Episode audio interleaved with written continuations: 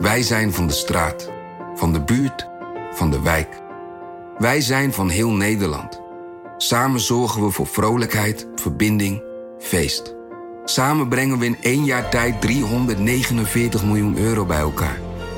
Miljoenen waarmee onze goede doelenpartners de wereld groener, gezonder en rechtvaardiger kunnen maken. Nationale Postcode Loterij. Samen voor een betere wereld. Artificial intelligence verlegt ondernemersgrenzen. Maar hoe werkt dat voor u? Als transformatiepartner helpt Capgemini u kansen te ontdekken en benutten, zodat we uw ideeën tot leven brengen. Vorm uw eigen mogelijkheden met generative AI. Ontdek meer op capgemini.nl/slash AI. Capgemini. Get the future you want.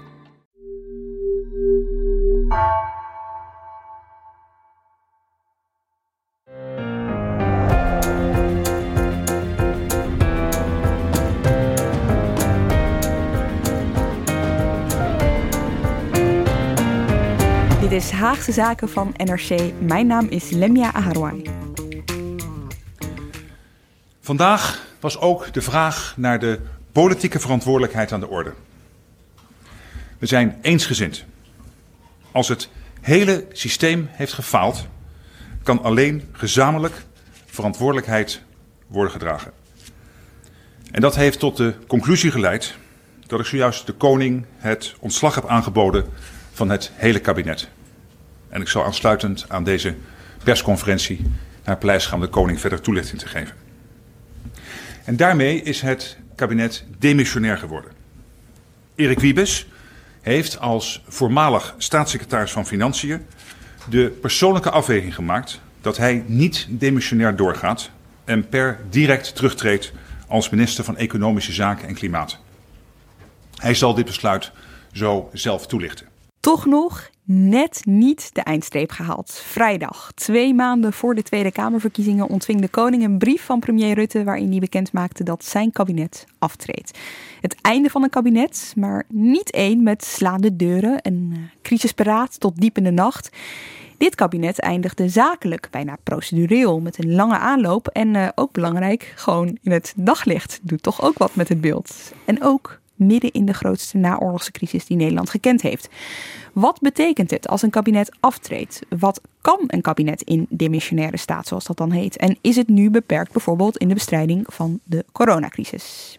We gaan het je allemaal uitleggen met bij mij in de studio twee heren die dat eigenlijk voornamelijk gaan doen. Ja, hij is er alweer, nadat we afscheid van je hebben genomen. Ja, of eigenlijk ook weer niet. Mark Kranenburg, welkom. Hey. Hoe kijk jij naar wat er gebeurde. Ik bedoel, uh, in slow motion, een kabinetsval. Ik noem dit al eigenlijk bijna zakelijk. Ja, je merkt wel direct dat het, je, het, het verlaat je nooit, hè, de politiek. Dus uh, ja, ik, ik, het, is toch weer een apart, apart iets, zoals, zoals dit gebeurt. Eigenlijk vind ik het een, een hele, ja, jij zei het zelf ook al een beetje, een hele klinische operatie. Er zit inderdaad geen, geen gevecht, er zitten geen tranen bij. Uh, het wordt heel langzaam uh, wordt, wordt het afgewerkt eigenlijk. En uh, dat is eigenlijk, eigenlijk wel vreemd, vind ik het. Want als je nou denkt, ja, wat, wat is nu de reden? We, willen een, een, een signaal geven. En, want er is een, een, een, keihard rapport gekomen. Overigens niet het eerste rapport. Het is natuurlijk al eerder bij het falen van alle betrokken instanties eigenlijk al aan de orde gesteld. Maar goed, het is nu met die commissie van Van Dam is dat nog eens een keer gebeurd. Ja, dan, dan denk je, ja, goed, we hebben ervan geleerd en uh, wij, wij, nemen dit uh, ter harte en stappen op. Maar ja, daar wordt, dus dan, dan stel je een daad. Maar het duurt wel heel lang voordat die daad wordt gesteld. Het bleef heel lang bij wie gaat het doen. Dus ma ja, maandag, maandag schreven we ja. eigenlijk al van... Hè, uh, de vraag is niet of, maar wie. Wie knippert als eerst? Ja. En, uh, ja. ja. En dan tegelijkertijd, of direct of, of, of, of niet. Maar ja, dus is een... Um, en tegelijkertijd ja, kan je natuurlijk ook hier weer de, de, de, de, de wet van de ratio van de politiek op loslaten, die er dus niet is. Want uh, dus, uh, alles spreekt eigenlijk tegen om nu twee maanden voor de verkiezingen je kabinet te laten vallen. Maar het gebeurt toch. Doet het je nog ergens aan denken? Nou ja, weet je, kijk, dus je verwacht dat een, een, een, een kabinetsval, dat, uh, dat, dat, dat gaat hup, pats, boem. En uh, Ja, nee dus. En, uh, dus toen je me weer uitnodigde om hierheen te komen, dacht ik, ah, misschien is dit eindelijk een moment om mijn favoriete kabinetsval te laten horen. Yes. En, dat, uh, en overigens is dat niet hier in Nederland, maar uh, in België, 1978. Maar dat was een wonderschone val van het kabinet, want niemand had het zien aankomen. Dus het gebeurde pats, boem, in het parlement en iedereen bleef verbijsterd achter. Dus een mooi fragment, dus ik laat het graag even horen. Ik heb in de commissie gezegd, wanneer ik het standpunt van de regering bekend maakte, voor mij is de grondwet geen vodje papier. En ik wil niet hebben dat morgen avonturiers van links of rechts het voorbeeld van Tindemans zouden inroepen om avonturen goed te praten in dit land. Daarmee rekening gehouden. Na de scheldwoorden en de beledigingen en de aanvallen die ik de laatste dagen heb moeten incasseren, tot daar even nog de insinuaties hier op deze tribune, zeg ik, voor mij is er maar één conclusie. Ik ga van deze tribune weg, ik ga naar de koning en ik bied het ontslag van de regering aan. Fantastisch, en toch? Iedereen er voorbij zat achter. Leo Tindemans, christendemocraat, liep weg. Heerlijk. Ja, fantastisch. Nou, zo ging het dus, zeg maar, dus niet, nee, bij Rutte 3. Nee. Um, ook bij ons Pim van der Nol. Uh, hoeveelste kabinetsval van jou is dit eigenlijk op de Haagse redactie? Oeh, um, even denken. Nou, ik heb uh, wel leuk om te vertellen is dat tien jaar geleden was ik stagiair hier voor het eerst in Den Haag. En toen maakte ik als stagiair de val van het kabinet Balken en de Vier mee. En dat ging wel even wat anders dan hoe rustig het nu uh, lijkt te gaan allemaal. Um, dat was ook midden in de nacht, een lang crisisoverleg. Ik geloof dat Wouter Bos om vijf uur s ochtends toen een persconferentie gaf op zijn uh, ministerie van Financiën om bekend te maken dat uh, nou ja, PvdA ook het kabinet zou verlaten. ja, ja, daar, dus daar was groot... echt ruzie aan vooraf ja, over de... in de Tweede Kamer. Ja, ja. Wat dat... mij nog bij, bij staat, als, als ik dat er even vertellen, dat, dat hij dus uh, Maxime Verhagen, minister van Buitenlandse Zaken, die schoof zijn stoel in vak keihard achteruit, waar Bert Koenders van de PvdA toen liep. Dat was bijna een, een aanval op hem. Dat was heerlijk. Het ging ook over een militaire missie inderdaad, ja, precies, ja, in Afghanistan. Ja, zul je net zien dat mijn eerste kabinet van dan zo nou. saai verloopt? Maar goed, een hè, beetje denk, teleurstelling wat ik je toch wel even laten klinken hierover. Ik denk toch ook wel dat, uh, Mark zei net, ja, het is, het is bijzonder, maar het heeft volgens mij ook, ook alles te maken met dat we nu in die coronacrisis zitten. Ja. Daar gaan we het ook nog over hebben, de gevolgen daarvoor. Maar ik denk dat de partijen het ook daarom gewoon uh, hè, best wel netjes willen doen met elkaar. Ja, hè? Uh, als, als je niet met slaande ruzie nu weg hoeft, dan midden in zo'n crisis, dan wil je dat natuurlijk ook liever niet nou naar buiten toe. Ik, ik noem het wel saai, maar wat je zegt, naar, naar de buitenwereld toe willen ze het natuurlijk allemaal netjes doen. Maar wat er ja. nu achter de schermen gebeurt, is natuurlijk fantastisch straks voor een mooie reconstructie. Want ik denk dat dat alles behalve saai is. Maar goed, dat is voor een latere Haagse zaken. Ik wil het met jullie hebben over wat anders. Want voordat we straks diep het staatsrecht induiken, eerst even iets praktisch. Een kabinet dat valt of dat aftreedt. Dat is een kabinet in demissionaire staat. We gaan straks uitleggen wat dat betekent, maar wat is het tegenovergestelde? Hoe noem je een kabinet dat dus niet demissionair is? Ja, eigenlijk een kabinet. Maar uh, uh, uh, ja, we noemen het missionair. Ja, dat doet mij denken aan iets anders. Ja, dat zijn uh, strekke briefschrijvers, hè, Pim? Zendelingenwerk of... nou, wat andere. Jij bedoelde vieze dingen. nee, maar het is, ja, zeg maar, je, je, ik, ik stuitte er ooit op toen ik uh, voor een stuk bezig was met de vraag, wat is nou eigenlijk de, de tegen, wat, wat voor term kan ik daarvoor gebruiken? En toen kwam ik best wel wat ingezonde brieven tegen in kranten, Trouw, de Volkskrant bijvoorbeeld. En daar staat bijvoorbeeld dat demissionair komt van het woord demissie, wat terugtrekken uit een functie betekent. Dus de de voor missionair is niet een tegenstelling. Missionair betekent iets anders. Ja, ja, ja, ja, ja het is, het is, is, is er weer één voor de fijnproevers. Hè? Het is er één voor de fijnproevers, maar toch, als ik dan iedere keer politici hoor over.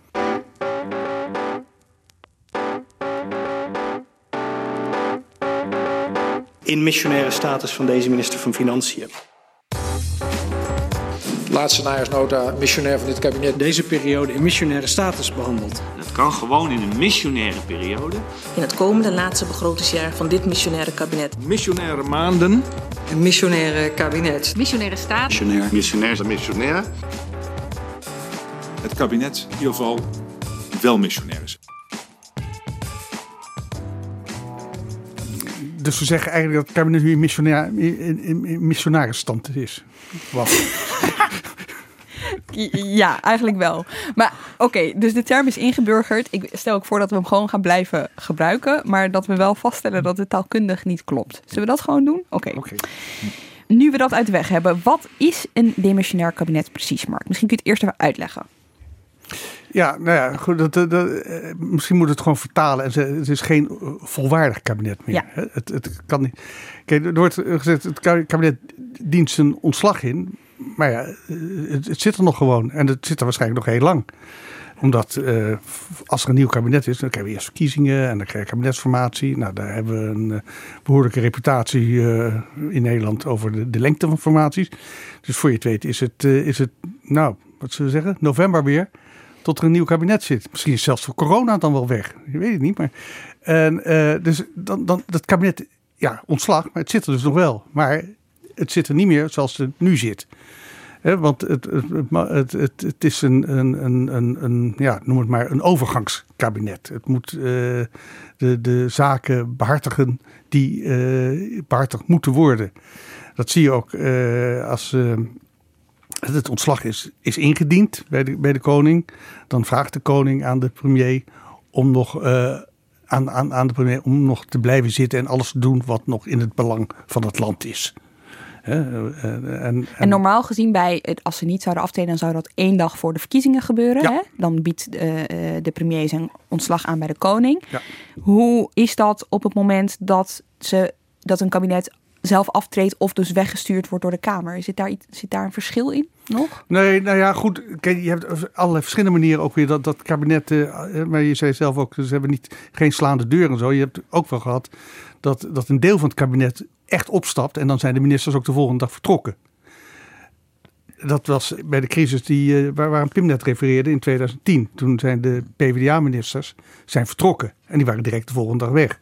En toen is het resterende kabinet, en dat, dat, heeft, dat, dat heet dan ook eh, heel plastisch, een rompkabinet. Ja. Gaat dan door en heeft dan nog alleen maar als taak om dan de verkiezingen uh, voor te bereiden en lopende zaken af te handelen. Ja, en lopende zaken zijn in deze tijd dus wel eventjes wat anders want er zijn nog uh, rigoureuze maatregelen liggen er in het verschiet als we de verhalen mogen geloven. Ja, wat natuurlijk ook anders is in deze situatie is dat de verkiezingen al gepland stonden op 17 maart. Hè? Dus het is niet zo dat er nu hals over kop verkiezingen gepland uh, uh, moeten worden. Dus het is ja, eigenlijk gewoon de rit uitzitten. Um, over vier weken ongeveer zou sowieso het verkiezingsreces al beginnen in de Tweede Kamer. Hè? Dus je zou kunnen zeggen, netto zijn er sowieso nog maar vier weken voor dit. Zouden er sowieso nog maar vier weken eh, zijn voor dit kabinet. Toch doet het wel iets anders. En dat is dat, dat het het machtsmiddel van de Kamer eigenlijk ontneemt. Nee, nou, dat, dat is het, het belangrijke punt bij, bij een, een demissionair kabinet. En dan moet je even kijken, van, ja, hoe, hoe, hoe, hoe werkt dat nou, het bestuur? Dat is een, een zoals dat dan heet, het, het, het, het machtsevenwicht. Mm -hmm. de, de balance of power. Dat, uh, als ze nu van, van ons uitgaan als burgers. wat is onze macht? Nou, wij mogen eens in de vier jaar, of wanneer eh, een, eh, de, kabinet is gevallen, de eerder verkiezingen maar eens in de vier jaar mogen wij een Tweede Kamer kiezen. Dat is onze macht als gewone burger. Ja. En uh, wij besteden onze macht dan uit aan die 150 parlementariërs. Vervolgens gaan die 150 parlementariërs, die vormen daar, na onderhandelingen en zo, komt er een kabinet uit voort. En dat wordt gecontroleerd door het parlement hoe kan het parlement nou goed functioneren? Omdat ze, ook het parlement beschikt over één machtsmiddel. Uh, in de, in, de, in, de, in de balance of power. Mhm. En dat betekent dat als ze het ergens niet mee eens zijn met een kabinet of met een minister, ja, dan zijn we het niet mee eens, dat ze die mensen naar huis toe kunnen sturen. Op het moment dat het kabinet al is afgetreden, kunnen ze dus niet meer een kabinet naar huis sturen. Dat is, dat is het belangrijkste machtsmiddel. Dus daarom is er de afspraak van we doen nog alleen het, het noodzakelijke. Waarbij het machtsspel dus niet meer gespeeld hoeft te worden. En wat dat noodzakelijke is en hoe ver dat dan gaat, daar hebben we het dan straks nog eventjes over. Toch mhm. nog eventjes, want dit gaat om het weer naar de actualiteit te trekken over de toeslagenaffaire. Ja. Als zo'n kabinet dus demissionair wordt, die, die vragen die er zijn over de toeslagenaffaire zijn er nog steeds. Zeker ook bij de Kamer. Er zijn eh, meer dan 400 vragen uh, gesteld naar aanleiding van het rapport van Van Dam. Ja. Hoe gaat dat dan? Ik bedoel, eh, er staat voor volgende week een, een eh, voor komende week een debat eh, gepland. Dat gaat gewoon door, neem ik aan. Ja, dat, dat, ook, ook, dat, daar zie je ook in de historie dat er verschillende mogelijkheden zijn. Want dat, dat vind ik zelf persoonlijk het, het ongemakkelijk van de hele situatie. Maar dat is, ook, dat is een beetje een Nederlandse traditie. Dat, en dan, wordt, dan, dan neemt een kabinet eindelijk verantwoordelijkheid, kan zeggen. Maar dan eigenlijk ook weer op het verkeerde moment. Kijk, de meest logische weg zou zijn dat dit rapport van de commissie van Dam is een opdracht van de Tweede Kamer gemaakt. Daar gaat de Tweede Kamer over praten. En trekt vervolgens conclusies. En wacht ook het antwoord van de regering af. De regering uh, wacht dat niet af. Want die hebben hun, hun, conclusie al getrokken. Dat is eigenlijk precies hetzelfde wat, wat Kok in 2002 ook deed. Die stapte al op voordat er gediscussieerd kon worden. Toen ging het over Srebrenica. Mm -hmm. En je ziet heel vaak ook met individuele ministers. Die, die, ze, ze, hebben kritiek. Er is een, vaak een rapport. En voordat het rapport besproken is, Menno, al, uh, Menno Snel deed dat in de toeslagenaffaire natuurlijk, de staatssecretaris van. Uh, Menno Snel deed het. Uh, wie het niet deed, was Janine Hennis. Ja. En dat was een, over, het, niet over, het falen van, van, van de militairen in, in Mali. Of het falen, er was een, een, een ontploft. En was, dus het, de organisatie had niet geklopt. en dat was ook een snoeihard rapport. En daar is toen vervolgens de Kamer mee aan de slag gegaan. Die hebben felle kritiek. En daarna. Maar het is interessant dat je haar noemt, want zij was demissionair minister van Defensie. En zij is toen weggestuurd door de Kamer. Want, want er was, op dat moment was de formatie nog bezig. Ja, ja, maar dat, dat, dat, dat, ja, dat, dat kan dan wel. Dus ja. de Kamer kan een demissionair minister nog wel gewoon wegsturen? Nou, zij heeft toen de eigen conclusie Ja, zij heeft zelf haar conclusie zij heeft zelf de conclusie ja. ja. En kan de Kamer alsnog uh, volgende week een, een motie van uh, wantrouwen of afkeuring of zo uh, indienen? Hoe werkt dat? Ja, de, Kamer kan, keurt het beleid af. Want zegt het vertrouwen in, in, in de regering op of in het kabinet op? dat betekent dat ze moeten afkeuren. Dat is al gebeurd. Maar dat ze het beleid afkeuren, dat kunnen ze wel. Dus heb je motie van afkeuring. Dus dat is nu eigenlijk hun enige instrument ja. nog om ja. te laten zien wat ze ervan vinden. Ja. ja. Zullen we maar even het staatsrecht erbij uh, pakken om te zien wat zo'n dimensionair uh, kabinet nou eigenlijk wel en niet kan? Waar, waar liggen de grenzen? Ja, dat is ook het, je noemt het staatsrecht. Het lijkt alsof je een groot uh, telefoonboek, wat was dat ook alweer, een telefoonboek? Dat heb je voor je liggen, toch? Ik had erop gerekend dat je dat mee zou nemen. Een, een, een dik boek. Waar, het, het grappige is, hè, waar wij nu over praten, demissionair, dat hele woord komt niet voor in het staatsrecht of in wetten. Dat kennen we helemaal niet. En is sowieso natuurlijk het, het, het het opmerken van staatsrecht, ja, dat noemen ze dan, dat is levend. Dat wordt per gebeurtenis geschreven. En daar, daar handel je naar, aan, naar, ja, wat, wat, naar de zeden en de gebruiken en dergelijke. Dus als wij over demissionair praten, ja, dat is gewoon, dat is ontwikkeld gewoonterecht. En een van die gewoontes is dus dat uh, op het moment dat een, kamer, een, een, een kabinetsontslag heeft aangeboden, dat er eens even wordt gekeken, jongens, wat ligt dan nog? Aan wetgeving allemaal. Nou is dat in dit geval, want dit kabinet was, omdat er dus verkiezingen aanstaande zijn en de vier, vierjaarstermijn er al bijna op zat, is er eigenlijk heel weinig wetgeving. Dus uh, die, die nog door de, door de Kamer moet. Want daar wordt dan naar gekeken. Dat zijn dan allerlei commissies in de Tweede Kamer. He, de commissie voor onderwijs, commissie voor defensie, commissie voor buitenlandse zaken, et cetera, et cetera. Die gaan allemaal kijken, jongens, wat lag er nog allemaal op de agenda. Grappig genoeg hebben ze dat uh, al eigenlijk al moeten doen uh, vorig jaar. Want toen corona begon, kregen ze die opdracht dus al van Ariep. Kijk nog even wat er Precies. allemaal ligt en welke. Dus eigenlijk, er zal ergens een rapportje moeten liggen waar dat allemaal al in staat. Ja, ja dat had al een reden. Wat heeft grote haast? Ja. Maar goed, het is, het is nu, omdat het sowieso nog maar twee maanden had gezeten, krijgt dat een wat andere waarde. En, maar ja, het interessante, en dat was natuurlijk ook de discussie de afgelopen tijd, van ja, kunnen we wel weg, want corona, uh, als, als daar nog echte forse maatregelen genomen moeten worden. Nou, waar is de afgelopen week steeds over gaan, dat is de, uh, de avondklok. Nou, dat is natuurlijk een uitermate gevoelig punt. Tenminste, zo hebben we dat gemerkt. En uh, daar zou je eigenlijk in ja, volwaardige politie voor moeten hebben. Want als ik het goed begrijp, je gaat dus verder met, je maakt af waar je al aan begonnen was, wetgeving waar je aan, al aan begonnen was als volwaardig kabinet. Maar je ja. komt niet met nieuwe wetgeving. Nee, nee, er zijn ook dingen waarbij. De, um, Kijk, dat, dat is nu sowieso niet aan de orde hoor, maar, uh, omdat die tijd kort is. Maar de, de, de, je hebt iets, het vliegveld Lelystad. Mm -hmm. Dat is ook zo'n zo'n zeurend dossier, waar eigenlijk een deel van de coalitiepartijen ook helemaal niks, niks voor voelt. Opening vier keer uitgesteld, staat nu op november 2021. Ja, nou ja, goed, er zijn dus allemaal afspraken voor gemaakt. Maar stel dat je dat toch in deze periode had moeten doen, dan wordt er gezegd, ja, maar dit is zo gevoelig, hm. dat gaan we dus niet doen. En zo zijn er talloze onderwerpen. Zeker in het begin zie je, dat, dat, ook in, in het verleden. En dan worden lijsten gemaakt. Dat zijn enorm veel onderwerpen. Naarmate het langer duurt, hè, want wat ik zei, je hebt straks ook die informatie en zo. Dan worden er ook weer dingen van die lijst afgeschreven. Dus ja, hier moeten we toch wel een besluit over nemen. Ja. Nou ja, kijk, los van corona ligt er gewoon nog maar heel weinig inderdaad. Hè, voor die komende weken, wat je al zei, Lemja, die paar weken dat de Tweede Kamer überhaupt nog vergadert. Dus het, dat probleem is relatief klein. Het lijst van onderwerpen die uh, niet meer behandeld worden, worden controversieel verklaard. Kun je daar voorbeelden van geven? Nee, dus in, in, in, in, in 2010 He, de, de, de, toen, toen bij die kabinetsval, omdat men. Balken en de vier dus? Ja, er is een lijst met, met honderden onderwerpen. En dan denk je, ja, hè, dat ging dit bijvoorbeeld ook over het, het, het, het homo-onderwijs op reformatorische scholen en dergelijke. Dat, uh, dat, dat, zat er ook tussen. En, uh, dus iedereen die roept maar wat en, uh, en, en, en, en, kan dat zeggen, nou, nee, dit, dit, dit, dit, gaan we niet meer behandelen. Maar wie stelt die lijst samen? Doet de, doen coalitiepartijen nee, dat, dat, oppositiepartijen? Nee, iedereen. Dus, okay. Zo'n commissie. En, uh, en dus iedereen draagt onderwerpen aan. En uiteindelijk wordt dat dan in de plenaire vergadering uh, wordt dat dan uh, afgehamerd. En Afstemmingen. Dan, als, ja, dan, wordt, dan gaan we akkoord met die lijst. En, ja, volgens mij moet er een kamermeerderheid zijn voor het controversieel verklaren van, van ja, een onderwerp. Ja, Het grote verschil nu, Pim, is natuurlijk dat we in crisistijd zitten. Ik noemde het al in de intro. Grootste naoorlogscrisis. Iedereen kent die woorden, droomt die woorden inmiddels al wel een beetje. Ook dat hebben, is wel een keer eerder gebeurd, hè? een kabinet die viel in crisistijd.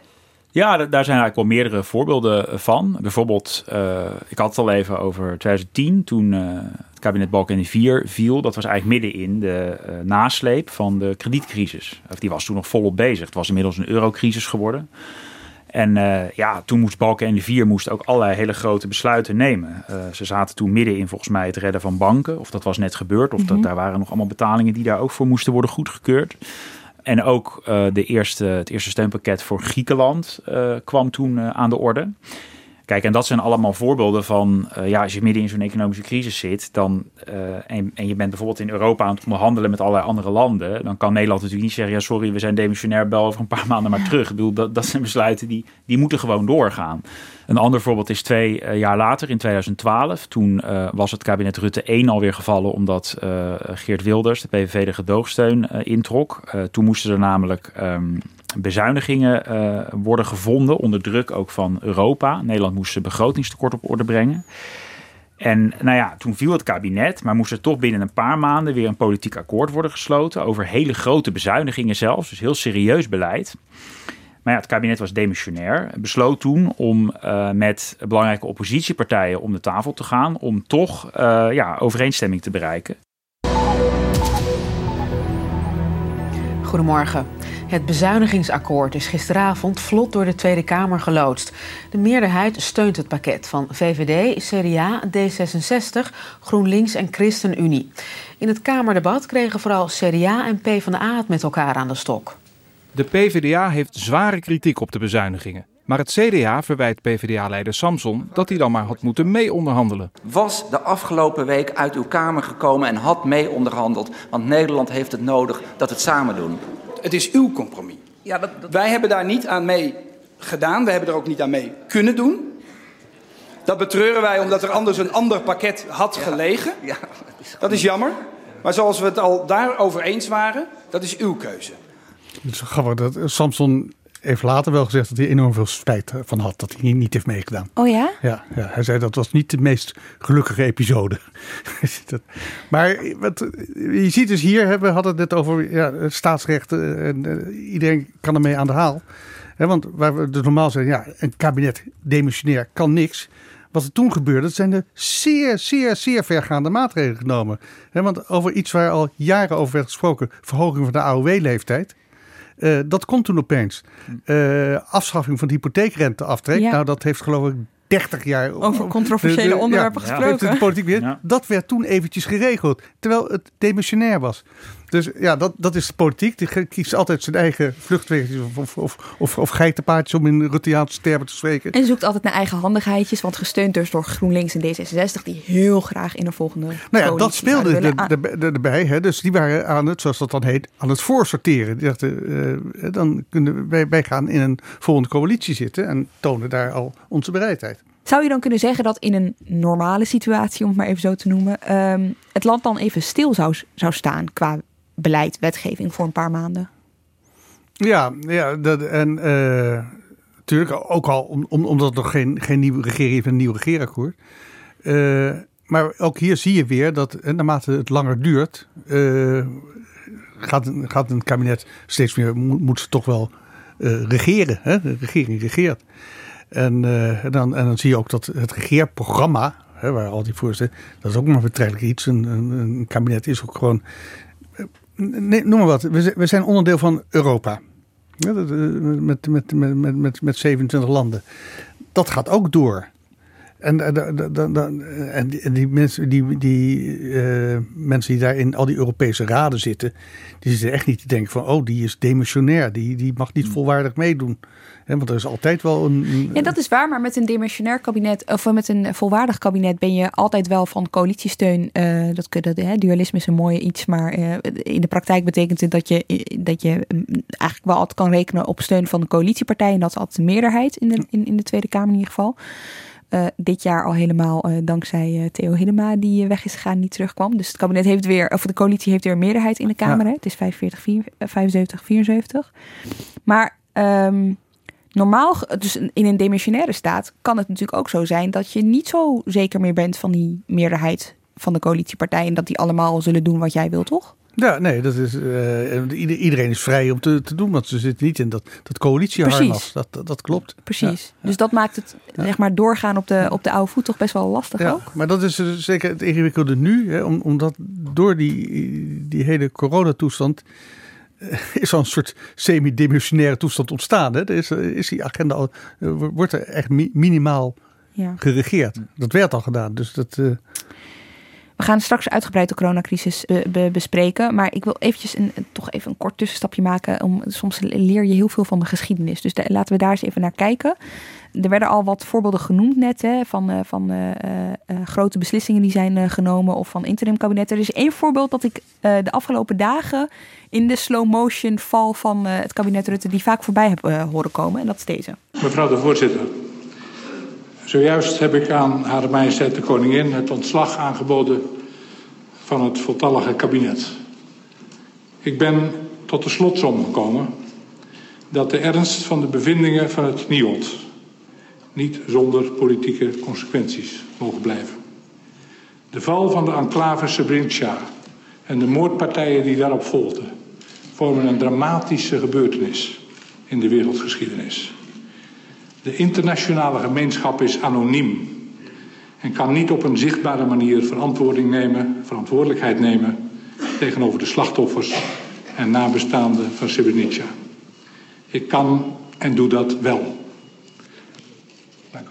Ja, je noemde hem net al eventjes, Mark. Dit is Wim Kok, toenmalig premier, 2002. Ja, dat was in half april uh, 2002. Er was al duidelijk dat er gewoon de reguliere verkiezingen, omdat de vier jaar van het kabinet erop zaten, zouden half mei plaatsvinden. Dus dit was nou, heel goed vergelijkbaar met wat er nu aan de hand is. Hè.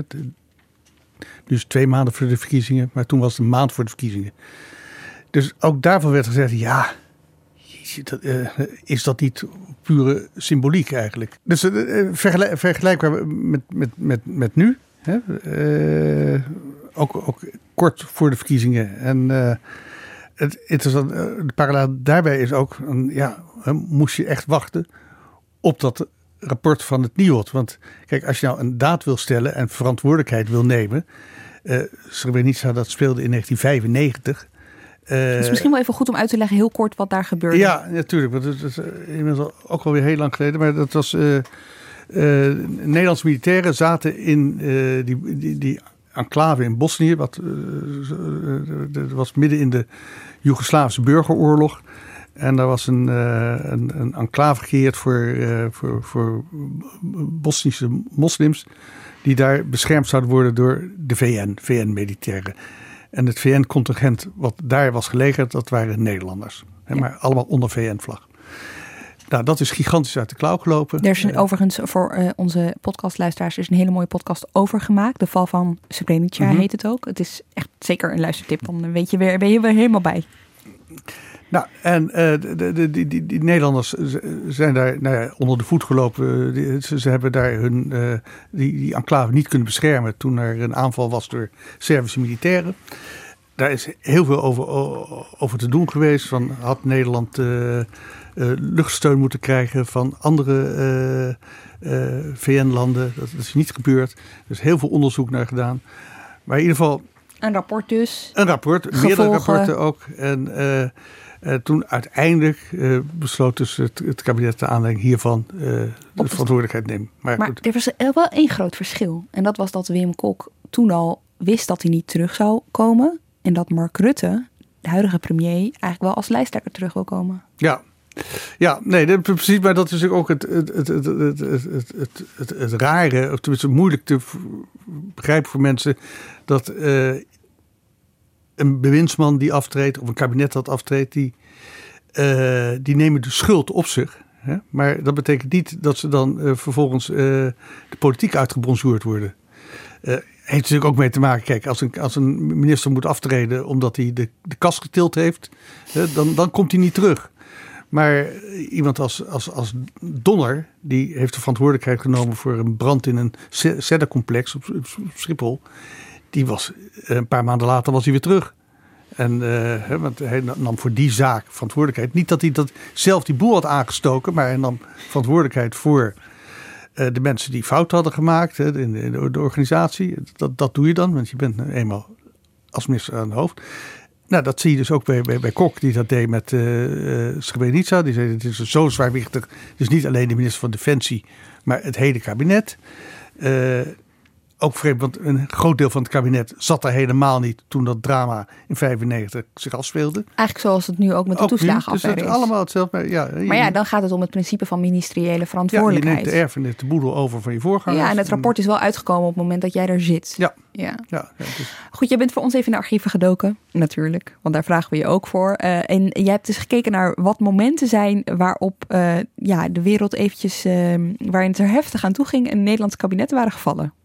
Ja, nou ja, dat is grappig. Dan, dan, dat vergeet je alweer bijna. Maar eh, eh, we hebben, eh, en dat heeft trouwens ook in de Nederlandse politiek een, een belangrijke rol gespeeld. Dat is ook, ook zo, zo, soms van die, die, die zuurzaken die maar doorgaan. Dat was de, de, de oorlog in Irak in 2003. Eh, De Amerikanen besloten, en dat was een soort aftermath van de, de, de, de aanval op de, de World Trade Center in New York in 2002. Ehm, en die, die zijn toen Irak binnengevallen. Bush, president Bush. Eh daar was in Europa nogal wat gedoe over. Moeten wij dat, dat, dat, dat steunen? En, en ook in, in Nederland was dat. En Nederland was een behoorlijk buitenbeentje. De Britten liepen achter de Amerikanen aan. Altijd, het zijn natuurlijk oude trouwbondgenoten. Maar de positie van Nederland was vrij uitzonderlijk, want die, ja, die steunden dat ook. Niet veel andere landen waren het. Maar het interessante is, een demissionair kabinet steunde dat. Het kabinet Balkenende was het toen. En, ehm, Even eh, kijken, in, in 1989 was er de val van de Berlijnse muur. ja, dat is een ander voorbeeld. Eh, Natuurlijk enorm veel onrust eh, aan het oosten van, eh, ja, van nou Nederland. ja, dan zie je dus ook. Maar eh, dat, dat, we- de, de val was in, in, in november. En toen was Nederland. nou, Toen was het kabinet bijna het nieuw. Was bijna een nieuw, nieuw kabinet. Maar al die maanden daarvoor was een gigantische onrust in het Oostblok. En uh, allerlei mensen op de vlucht die naar het westen wilden. Dus, dus Europa was constant bezig. Wat, wat moeten we doen? Hoe gaan we hierop reageren? Ja, dat was dus eigenlijk een demissionair kabinet in Nederland. Maar ja, er werd natuurlijk gewoon puur geregeerd. En, eh, het kan dus, ook in crisis. Ja, en de, de, de, de kaping bij de punt is misschien ook nog wel Ja. een goede. Dat, dat was in 1977. Ook 23 mei en op 25 ja, mei dat is interessant. Dat, dat, ook toen was dus vlak voor de verkiezingen Ja.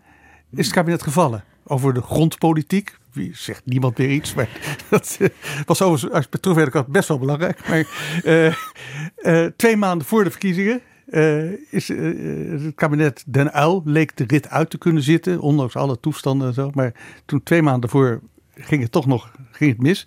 Dus er was een demissionair kabinet. Ondertussen was er, de, of ondertussen, het was twee dagen voor de verkiezingen, was er een, een gijzelingsactie van Molukkers, de, de trein in, in, in, in Beide. Ehm, ja, dan moet een kabinet toch gewoon opereren. En nou ja, sterker nog, opereren. Dat is toen na de verkiezingen, een paar dagen later, in, in, in de verkiezingen 25 mei, is er, is er fors ingegrepen. Oké, allemaal voorbeelden dus die aantonen dat een uh, kabinet in demissionaire staat zeker nog wel een crisis uh, kan, uh, kan, kan regeren in crisistijd, moet ik eigenlijk zeggen. Maar ja, de crisis waar we nu in zitten, Pim, is ook gigantisch. Rutte zei daar in de persconferentie van afgelopen week, 12 januari, het volgende over. Eén ding staat vast. Dit land heeft nodig dat, of het kabinet nou wel of niet missionair is, dat op corona het kabinet in ieder geval wel missionair is. En dat is misschien dan niet formeel, maar tenminste mentaal. En ik vermoed ook dat dat geldt voor alle leiders van de oppositie, dat die ook zullen zeggen in zo'n situatie dat het kabinet demissionair zou zijn, op corona ben je altijd missionair. En dat is dan misschien staatsrechtelijk niet een formaliteit, maar het is wel hoe het volgens mij allemaal voelen hoe we het volgens mij allemaal voelen, het staatsrecht. Dat eerst één. Twee, een als-dan vraag die een keer wel wordt beantwoord door Rutte. Was wel een hmm. heel bepalend hmm. moment, omdat hij tot, deze, tot dit moment eigenlijk steeds zei... Uh, altijd überhaupt dat hij daar nooit antwoord op geeft. Maar hij wilde ook niet speculeren over hè, en, en het, het, vallen van, uh, van het kabinet. Maar het belangrijkste, uh, Pim, is... Maakt het uit voor het coronabeleid? Hij heeft het over een gevoel. Maar hoe zit het nou echt? Nou, wel grappig wat hij hier zegt, want wat hij hier zegt kan natuurlijk eigenlijk niet. Hij zei eigenlijk, ja, we worden demissionair, maar we gaan op corona gaan we missionair door. Alsof je dan op één onderwerp uh, ja, formeel ook zo door kan. Nou, formeel kan dat natuurlijk niet, dat zegt hij eigenlijk zelf ook al. Maar goed, eh, hij, bedoelt natuurlijk, hè, we, we, zullen alles blijven doen om die crisis te bestrijden. Dus mentaal moeten we in, in missionaire staat uh, verder. En ja, de, de grote vraag is inderdaad of het in de praktijk nu voor de coronabestrijding iets gaat uitmaken dat het kabinet in uh, demissionaire staat uh, verder gaat. En wat is daarop uw antwoord? Nou, de, de verwachting uh, is toch dat het, dat het niet heel veel verschil zal maken. Um, omdat, kijk, de Tweede Kamer gaat daar strikt genomen ook over. Hè? Um, Ehm, de Tweede Kamer zal, uh, nou ja, zal naar verwachting volgende week ook mede gaan bepalen hoe het nu verder moet. Hè. Uh, inderdaad, uh, of ze ermee akkoord zijn dat het kabinet gewoon in deze vorm, deze staat demissionair verder gaat. Is dat eigenlijk de, de volgordelijkheid der dingen, zoals Hugo de Jonge zou zeggen, Mark? Hè? Is dat, is, komt er altijd een debat nadat het kabinet valt? Mm, hoeft niet. De, de, niet. Niet over de val as such. Maar okay. ja er komt wel een. Van hoe, hoe, hoe gaan we nu, nu, nu, nu verder? Ja. dat is dus de, de, de, de val als zodanig wordt aangenomen. Nou, feit. En, maar hoe, hoe nou, en dan krijg je dit soort zaken als ja. uh, uh, controversiële onderwerpen en dergelijke. Ja. ja.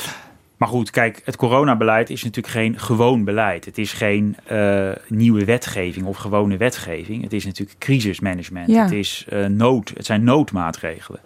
Het zijn, en dat is ook beleid wat al maanden nu eh, gaande is. Dus in dat opzicht is het natuurlijk niet de verwachting dat eh, de Tweede Kamer nu gaat zeggen van uh, nou, dit vinden we allemaal heel controversieel. Of dat de Kamer zou, het kabinet zeg maar, zou willen beperken in de manier waarop ze die crisis willen bestrijden. dus ja, kijk, voor de meeste zaken is het inderdaad de verwachting dat, dat de Kamer gewoon gaat zeggen: Nou, kabinet, ja, doe, doe alles wat, wat nodig is om de crisis goed te bestrijden. Hè. Interessant voorbeeld hierbij ook nog eens los van de volksgezondheidsmaatregelen. De economische noodmaatregelen die nu allemaal eh, in ja. gang zijn gezet, die uh, nog steeds verder worden uitgewerkt. Het kabinet werkt op dit moment weer aan de uitbreiding van het steunpakket voor ondernemers. Nou, uh, geen enkele partij in de Kamer zal nu waarschijnlijk zeggen: joh, stop maar met die betalingen, want het is, gaat om heel veel geld. Nee, dat is natuurlijk allemaal ondenkbaar. Dus, dus ja, de verwachting is dat er heel veel steun zal zijn. Uh, hè, dat het kabinet echt. Uh, maar het is wel een beetje ingewikkeld. Want je zag die oppositiepartijen natuurlijk de afgelopen tijd wel heel vaak zeggen wat er allemaal niet goed was aan het beleid.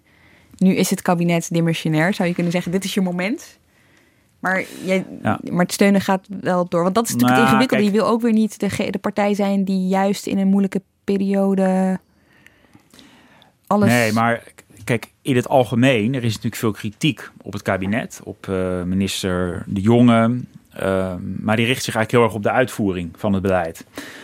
Uh, op de vaccinatiecampagne bijvoorbeeld, onlangs nog.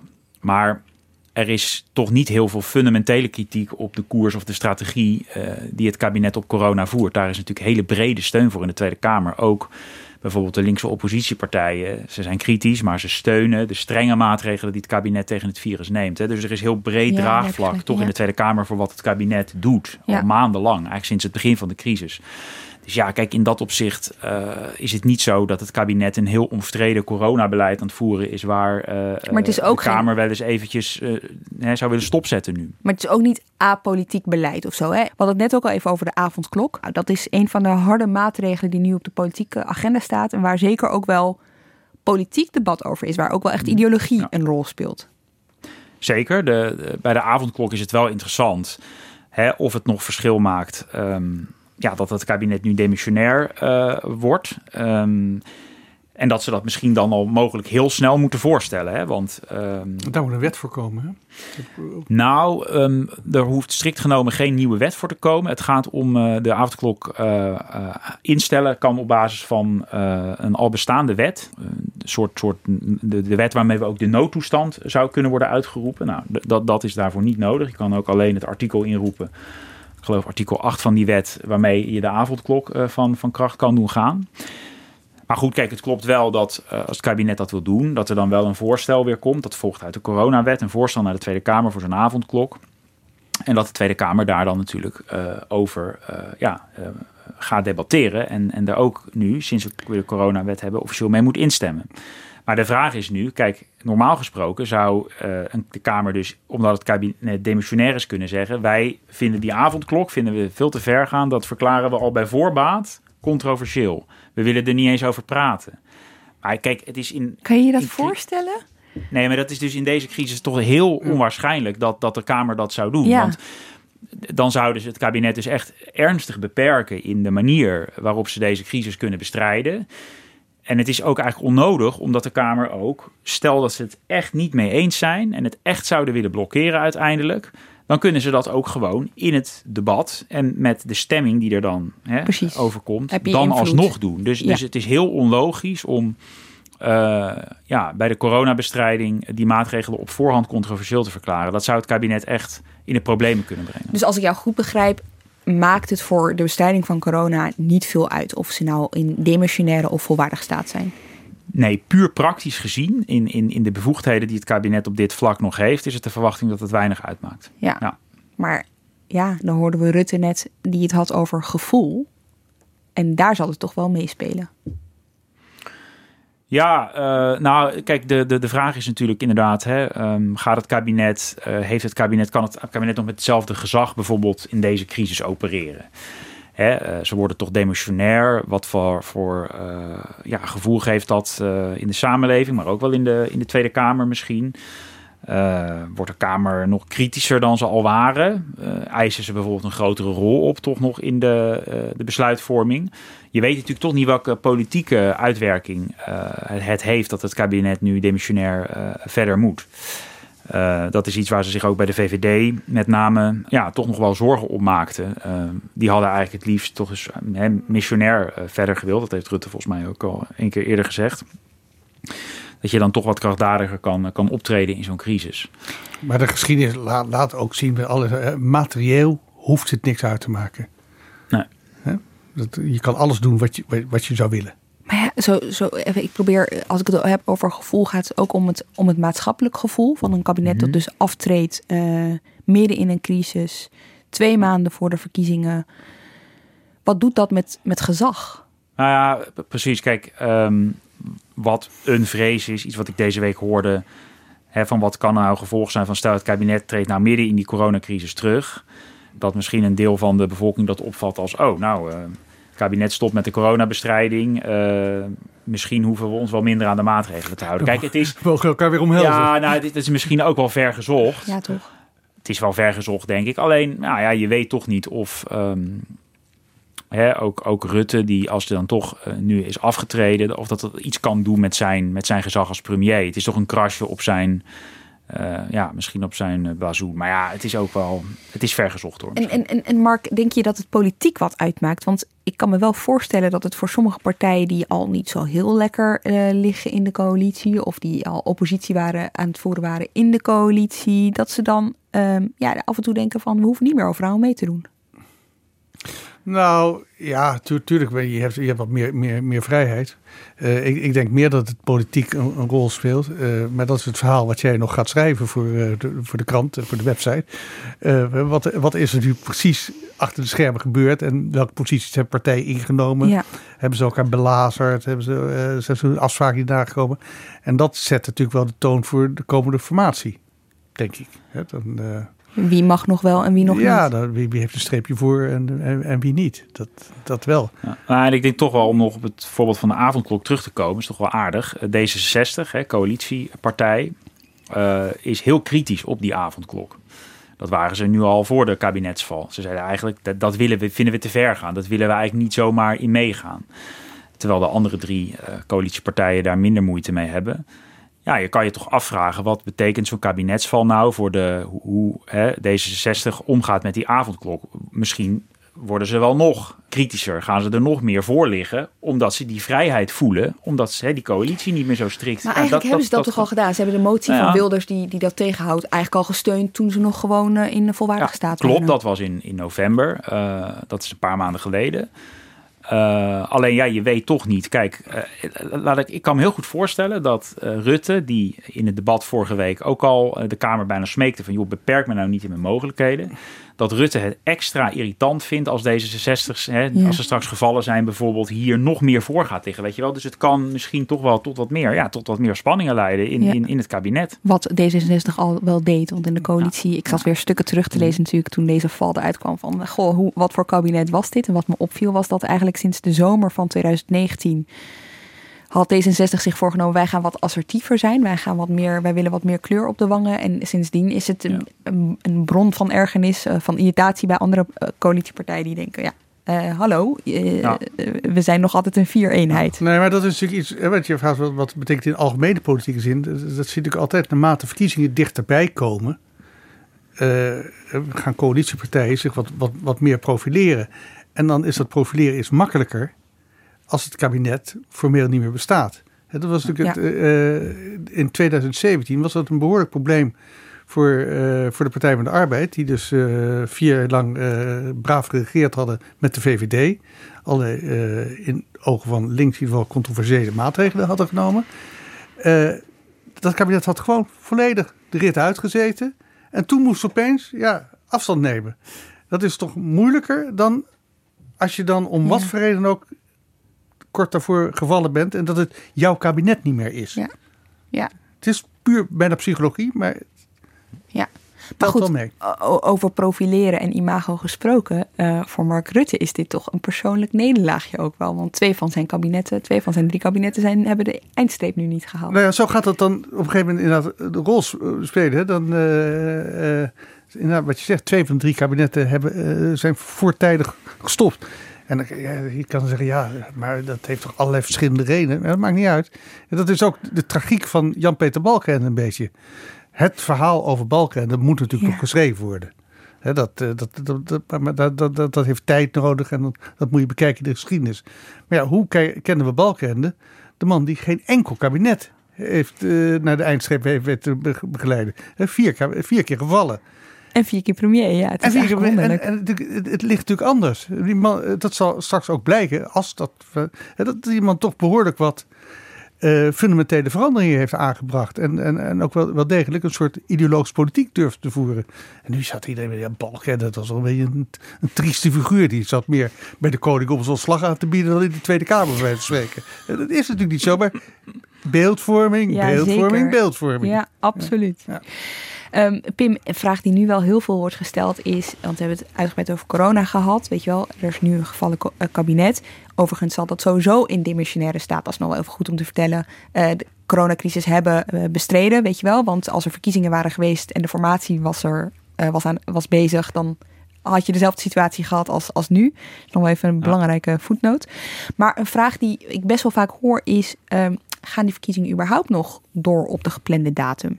Oeh, dat is inderdaad nog heel moeilijk te voorspellen. Maar er wordt wel, uh, ja, natuurlijk wel over, steeds meer over nagedacht. Van stel, we zitten nog uh, in maart in een uh, harde lockdown met misschien een, een, Britse variant van het virus die verder om zich heen grijpt. Ja, is het dan nog verantwoord om 17 miljoen Nederlanders naar de stembus te laten gaan? Terwijl je verder eigenlijk niet meer buiten mag komen.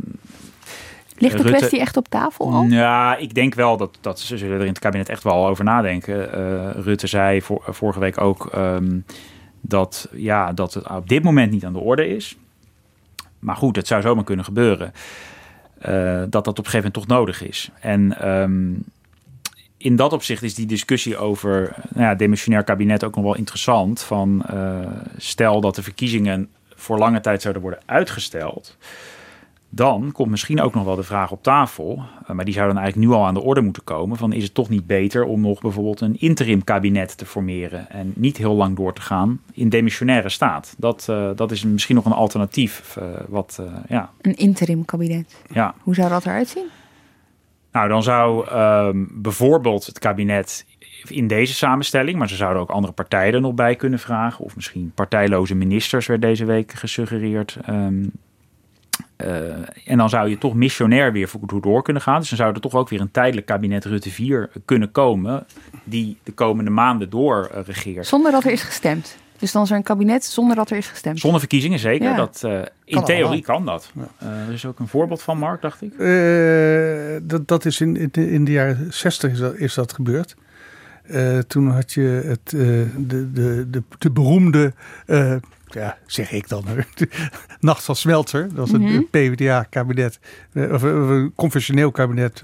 Toen, toen bestond het CDA nog niet, maar uh, met de christelijke partijen en de Partij van de Arbeid. Dat, dat, dat kabinet werd opgeblazen door Norbert Smelter.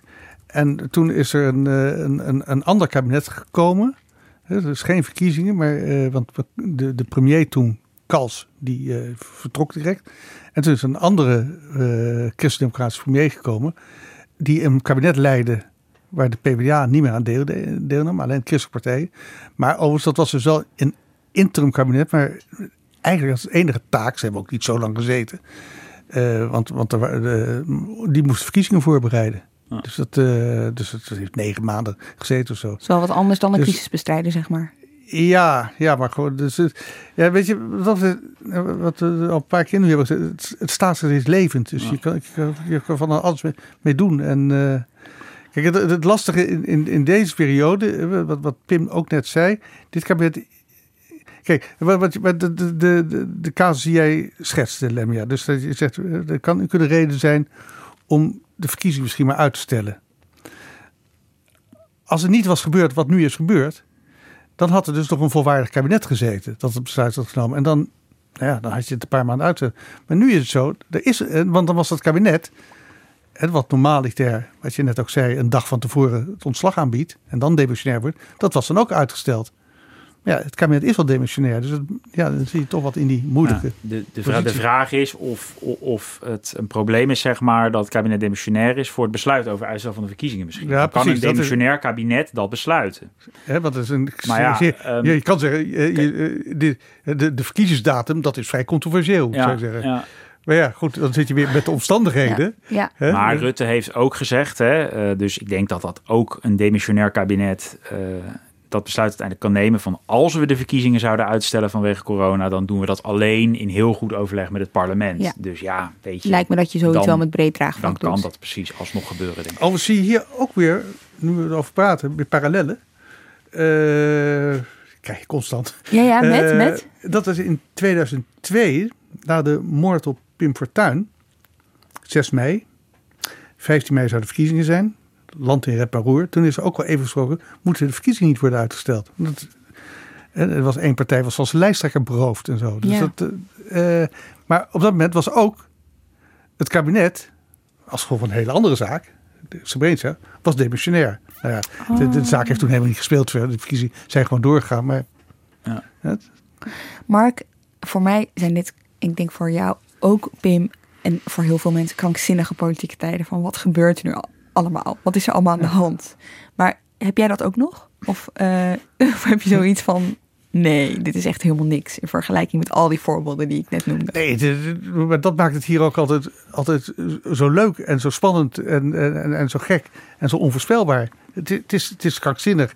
Maar de, en dat is voorlopig nog mijn, mijn, mijn, mijn, mijn grote geruststelling. We vinden altijd weer een oplossing. wat dat betreft is, is Nederland wel weer zo goed georganiseerd. Hoewel, dit, dit, waarop ze zijn gevallen.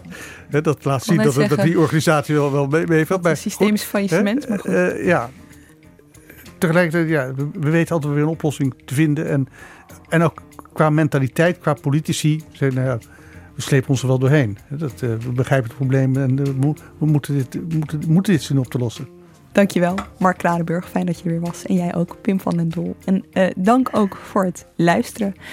Redactie en productie van deze aflevering zijn, inmiddels ken je haar naam, in handen van uh, Iris Verhulstonk. Volgende week zijn we er gewoon weer. Blijf naar ons luisteren. Vertel anderen over Haagse zaken. En uh, tot volgende week.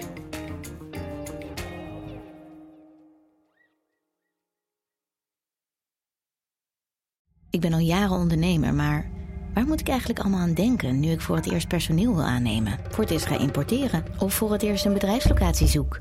Weet wat je wel of niet moet doen bij zaken die je voor het eerst oppakt. Check kvk.nl voor praktische stappenplannen. KVK, hou vast voor ondernemers.